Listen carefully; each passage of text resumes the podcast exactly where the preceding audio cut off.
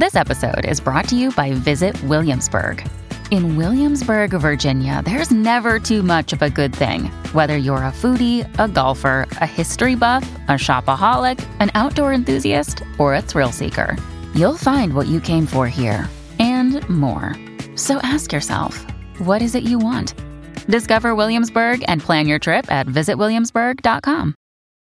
When you need mealtime inspiration, it's worth shopping Kroger, where you'll find over 30,000 mouthwatering choices that excite your inner foodie. And no matter what tasty choice you make, you'll enjoy our everyday low prices, plus extra ways to save, like digital coupons worth over $600 each week. You can also save up to $1 off per gallon at the pump with fuel points. More savings and more inspiring flavors make shopping Kroger worth it every time. Kroger, fresh for everyone. Fuel restrictions apply.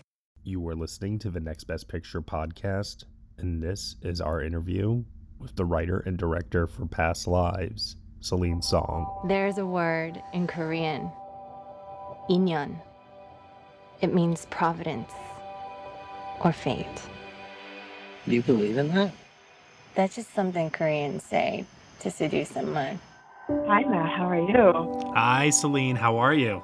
I'm good. I'm good. It's that time of year. running into, you running, I love running into all these things.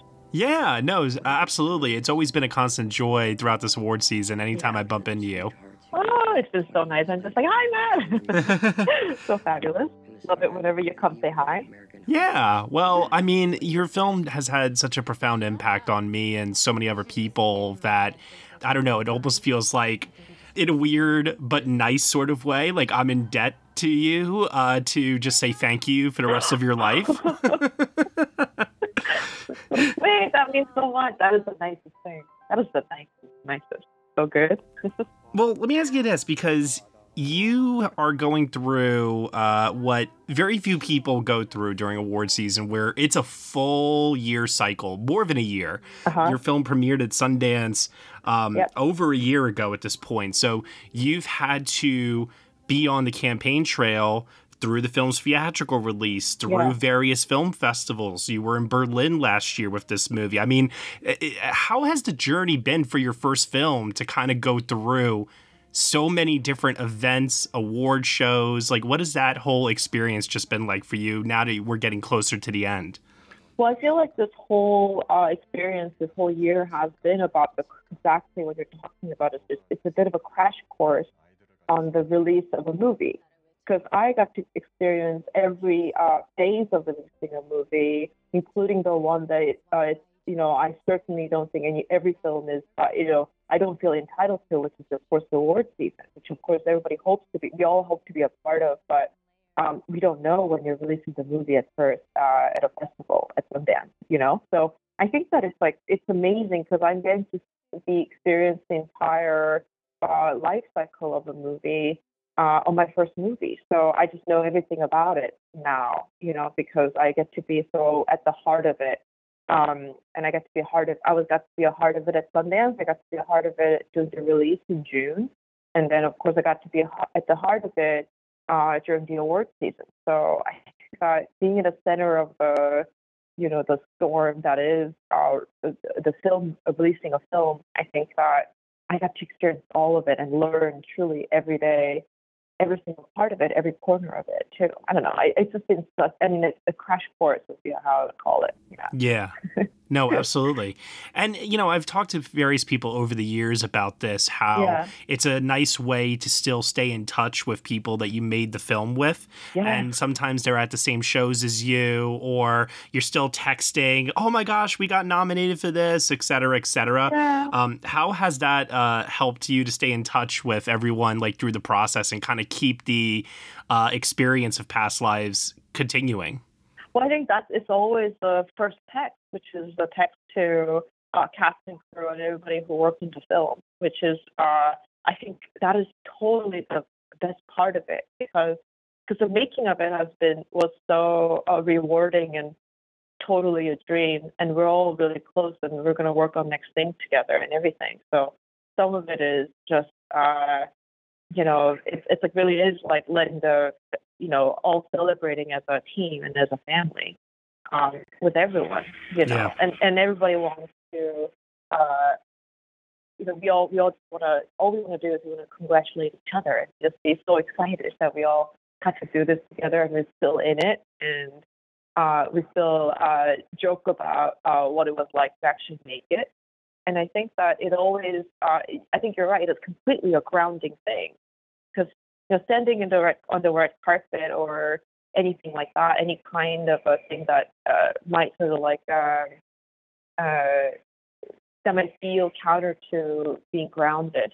I think that it is so easy to feel grounded when you remember the actual uh, people who made the movie, including my producers, including all of us. You know, sometimes I'll say that to Pam Koffler or something, or like any of my producers uh, while we are like dressed up uh, on a red carpet taking a fancy photo or something. We would just look around and would say to each other, yeah. "Remember when our hair and makeup trailer was leaking because of a storm?"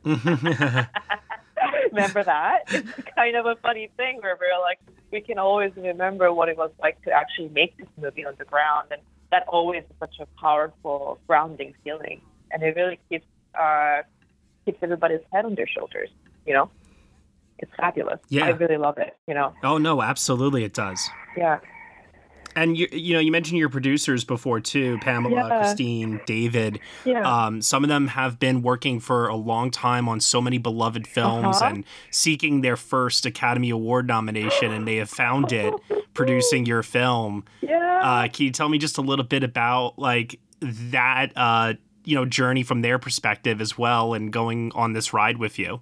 Well, I think that uh, what I can think of is like given uh, what I know, even what I believe about their career, which is just so incredible. Like they're, you know, they're the beating heart of independent cinema, especially independent cinema in New York City. There's such a yeah. Uh, they've been just making work for 35 years, right? And right. movies that we adore, and movies that we talk about, movies that have historical significance in the history of independent cinema and and movies in general. And to me, I just only think of it as such an honor that um, this movie that we made together is their first Oscar nomination.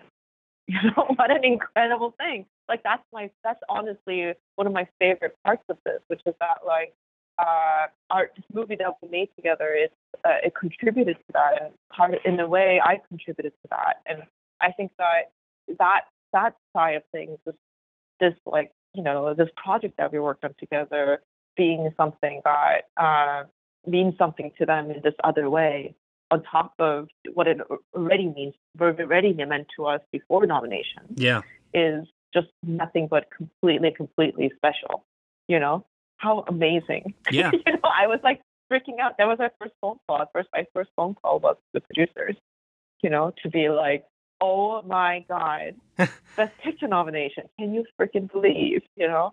Oh, the total joy. Yeah. Yeah. I was having a very similar conversation with Cord Jefferson about this because uh, obviously his uh, path being a first time feature director is very similar to yours too. And yeah. Um, I want to know, like, in terms of just connections that you've formed over the last couple of weeks or months, has there been anybody on the campaign trail that either has given you that same level of uh, groundedness as you talked about before, or just um any any advice, or even like a pinch me moment? Oh my god, I can't believe I'm in the same room as so and so. Well, I think that you know it's been so. I feel so welcomed into the filmmaking community, and I've talked to so many directors who I admire more than anything. You know, um, you know, talk to me about past lives and what it meant to them, and also what it meant to them personally beyond it being uh, it was just a director to director. Does that make sense? Like also as like yeah. a person to person the way and what the movie meant to them. And I feel like they're really amazing, uh, cool ones, which is like you know, like I think I've talked about Guillermo del Toro once, and I've talked to talked about Steven Spielberg uh, as well, and uh, of Stacey sent me an email. You know, so it's like, and Chris Nolan told me that his Chris Nolan told me that his daughter, uh, you know, uh, you know, recommended he saw it, and he saw it, and he loved it. And so it's like kind of a thing where you're like, well, I get to, uh, you know, feel so welcomed into the filmmaking community, right? Uh, uh, and I think that part of it is just such a special thing. And I keep running into everyone, and and we just get to uh, talk about movies and be together as movies. And I think that it really is the best part of the work. Yeah. stuff because you know what's really great is the uh, way that we get to spend time. We have an excuse to spend time with uh, other people who uh, do our job. Right? Mhm. I love meeting the composers too. I love meeting the composers. Uh, I love meeting. I love meeting the Spider Verse team. I love meeting the Spider Verse team Yep. because uh, they're so amazing and so warm. And I always go over there and talk about how much I love their movie, and I know they love they like they like my movie. So I think it's just such a I don't know. It, it can be. It is always such a. It can be such a lovely thing, you know. Yeah, it's like it feels like a very supportive uh, community, like a nice group uh, that are part of this journey alongside you this year, which is really nice to hear. Um, going to the screenplay a little bit here. Yeah. Um, I would like to know just what was for you, um, being an accomplished playwright beforehand, what was the number one thing that was on your mind while writing the screenplay for Past Lives where you constantly had to remind yourself, this is a movie? It's not. It, it, it's it is different. Like, what was the element that you kind of found yourself having to constantly remind yourself of that distinction? Oh, um, I think that you know it is a pretty uh, direct thing because uh, I know what is true about theater and I know what's true about film when it comes to, for example, Mhm. the relationship both mediums have towards time and space and how characters move through time and space. Yeah. So what I would usually talk about is well, theater time and space is figurative and symbolic, and at times it is uh, it's more fluid than, for example, in uh, film, time and space is literal, and it has it is seen and it's felt, and you can smell it. There is a way in which that it's time and space moves in a way that's more tangible for the character. So the way that this sort of would come together is, for example, uh, in theater, you can have a 40 year old uh, woman play a 12 year old girl, right? And then Yep. the whole audience uh, will believe it. But uh, in film, it's actually in the contradiction of casting a 12 year old and casting a 40 year old, and uh, which is how the story gets told. So I think that would be the kind of the best example for it. But I think that at the end of the day, the thing that matters about uh, both mediums, because it's dramatic storytelling, is uh, still story, character, uh, blocking, right? Working with actors, um, actors working. So I think to me the difference didn't feel necessarily uh, so uh, so vast. Yeah. I think that what is was different is actually day to day making of the movie, which of course I've never done before. So that was something that I was learning every day. Um, just as in like, you know, how to read a call sheet, right? Or like how to uh, uh, how to know who to ask for which question, right? I think there's Yeah. some things like you just uh, are learning on the job when it comes to that. But even throughout all of that, I was able to hold on to the the center of the job, the center of the job as a director, uh, as a writer director, which is uh, the job of uh, knowing what every scene is, what character is, what story is, and that's it. And once you have that, the rest of it is about um, making decisions entirely around that. So when it comes to visual language, the visual language has to speak to the entire film and what the entire film is about. So, uh, and sometimes it's literal, sometimes it's it's it's a pretty obvious, or it's something that you can make really clear. But some of it can be totally poetic, right? Some of it can be uh, visual language that comes out of the poetic uh, center of the movie and what the movie's about.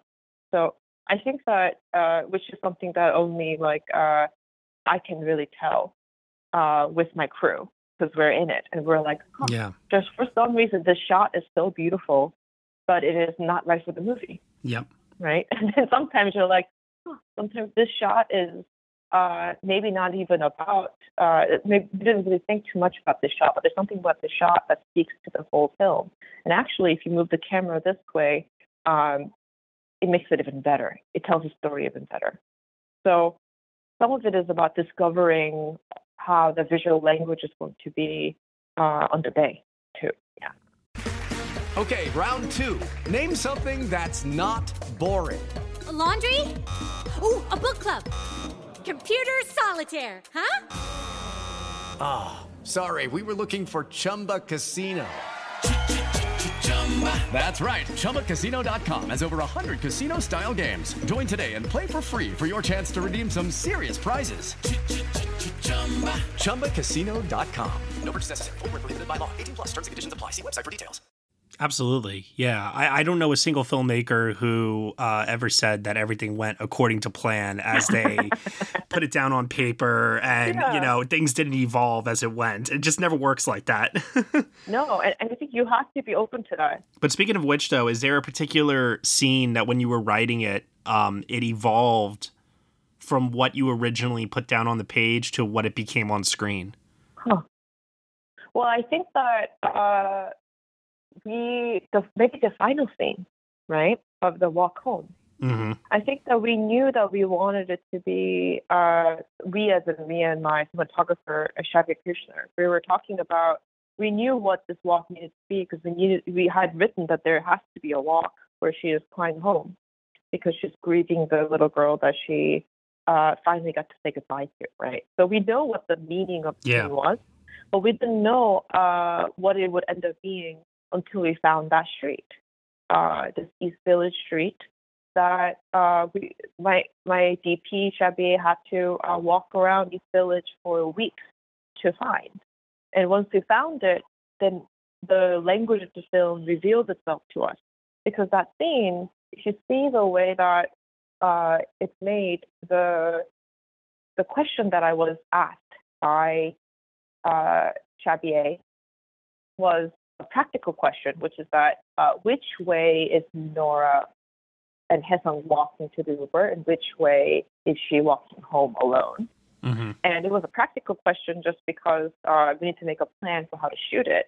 And my answer uh, was, uh, of course, if you were to consider the street like it's a horizontal timeline, then Nora and Haesung should walk towards the path. So you should they should walk towards walk from right to left. And then they will wait in this moment in the path for two minutes. And the Uber will arrive and then of course the Uber will drive Haesung into the path, which is right to left.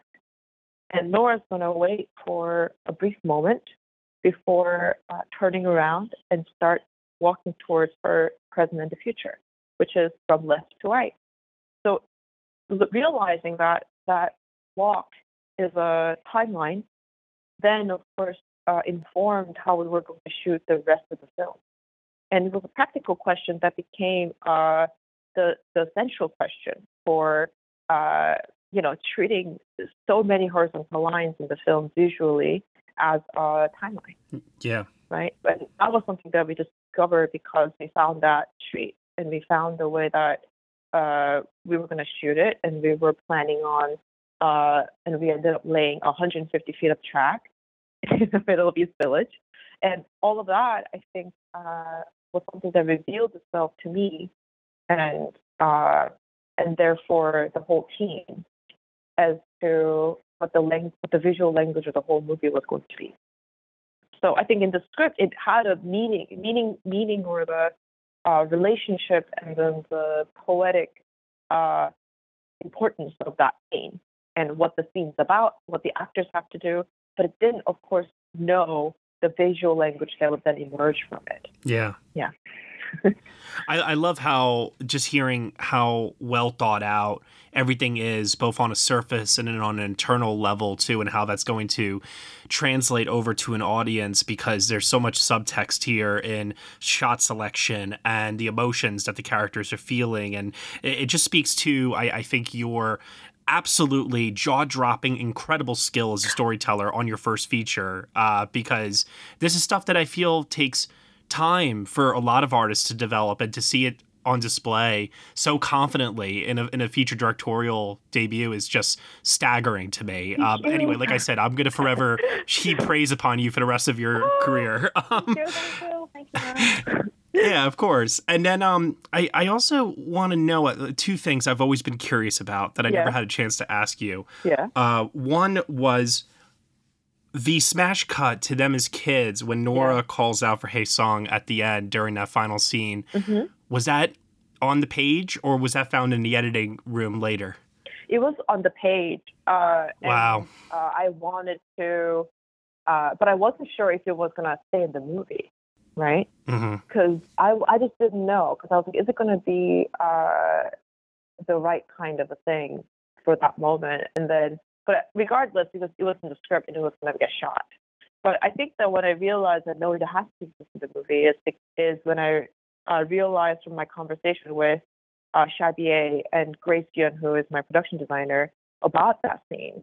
Um, when we were talking about uh, that, how we're going to shoot that scene, something that I really wanted was like, well, I need that moment to feel different in some way. That is, uh, in some way, than when those two characters as children say goodbye uh, in that Korean street actual, like what actually happened and that flashback. I just needed there to be something a little bit different. And I think that it was Grace's idea that uh, what if we change the uh, light a little bit? Maybe it was Shabier, but it's one of them. They were like, uh, you know, maybe the lighting in that scene should be in the dark, just like when they're saying goodbye as adults. And then that's how when I knew that it would, uh, it, it's to be a, uh, it's to be in the movie because then I was like, no, that's that's right. Because the way that it's transformed is that in that scene, when we flash back, it's as though we're implying by setting it in the in darkness at the same time the adults are saying goodbye. We're actually implying that these kids have been waiting for this goodbye for 24 years in that corner. Yeah. They never got it when they were children, and now we get to have it. And in that way, because that uh, flashback has been uh, transformed, then it can actually stay in the movie. So I think it was always scripted. I just wasn't sure if it was going to end up in the movie until we uh, figured out uh, that you can change the lighting uh, into the dark. In, in, uh, we can light it in the dark, Yeah. and then uh, it would be transformed for that moment. You know. Well, every time I watch it with an audience, there's always like a breathtaking gasp uh, when that cut happens, and it's just so effective and beautiful. Yeah. Um, and, and then uh, my my final question before we wrap up here is, Yeah. I, I would like to know wh- what bar in Manhattan is open still at 4 a.m. Uh, Oh my God! Because in the opening uh, voiceover, they're like drinking at 4 a.m. and I was like, wait a minute. I'm like, there's got to be a last call somewhere. so the place is Holiday Cocktail Lounge. okay. They open really, really late. Yeah, that's where we shot it too. Yeah. All right. Now that I know this, I, I because I live in New York, I'm gonna have to go now. Like this is just You this is happening. it's a great dive bar. You should go. You'll have fun. I will absolutely. The, the menu's really long. Oh really? You know, I wanna. I wanna. I, I hear that a lot of people actually come in now um, to just take a photo or just to have a drink there because of past life. Holiday Cocktail Lounge. I mean, that's exactly what I'm gonna do. So right? Isn't that so cool? I was so happy. I was, That's amazing that, you know, uh, people are coming in being like, this is the Past Lives bar, right? And then they get to, Yeah. and they have a drink there. That's so cool. look at the impact that you're having already. look at this. so It- It's it's amazing. It's so amazing. So, so cool. And you're making your uh, your follow up film now as we speak with A24 again, and Yeah. your uh, your husband has a film also coming out uh, pretty soon that he yeah. wrote with Challengers. Yes. Just a lot of really great stuff happening for you, and we're all just very happy. It's so good. Yeah. Thank you so, so much. Thank you. It's fun to run into you again. Absolutely. I'm really, really excited for you, and I, I can't wait to see what we uh, get from you in the future, Celine. It's uh, you made a very special film here, as I told you before, and uh, I want to thank you for your time.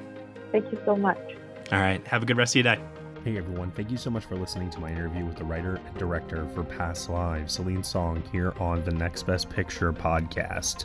Past Lives is nominated for two Academy Awards, including Best Picture and Celine Song for Best Original Screenplay, and is up for your consideration in both categories.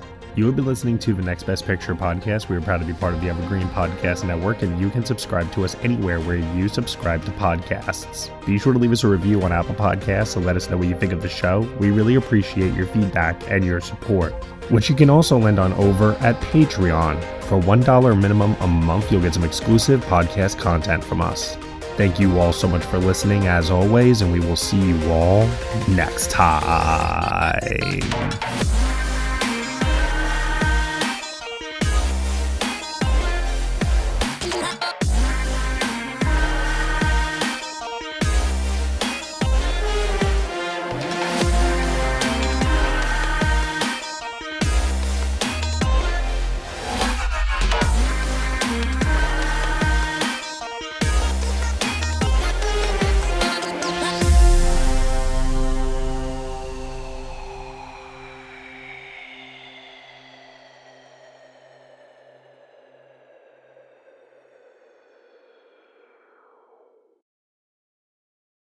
Lucky Land Casino asking people what's the weirdest place you've gotten lucky? Lucky? In line at the deli, I guess? Aha, in my dentist's office.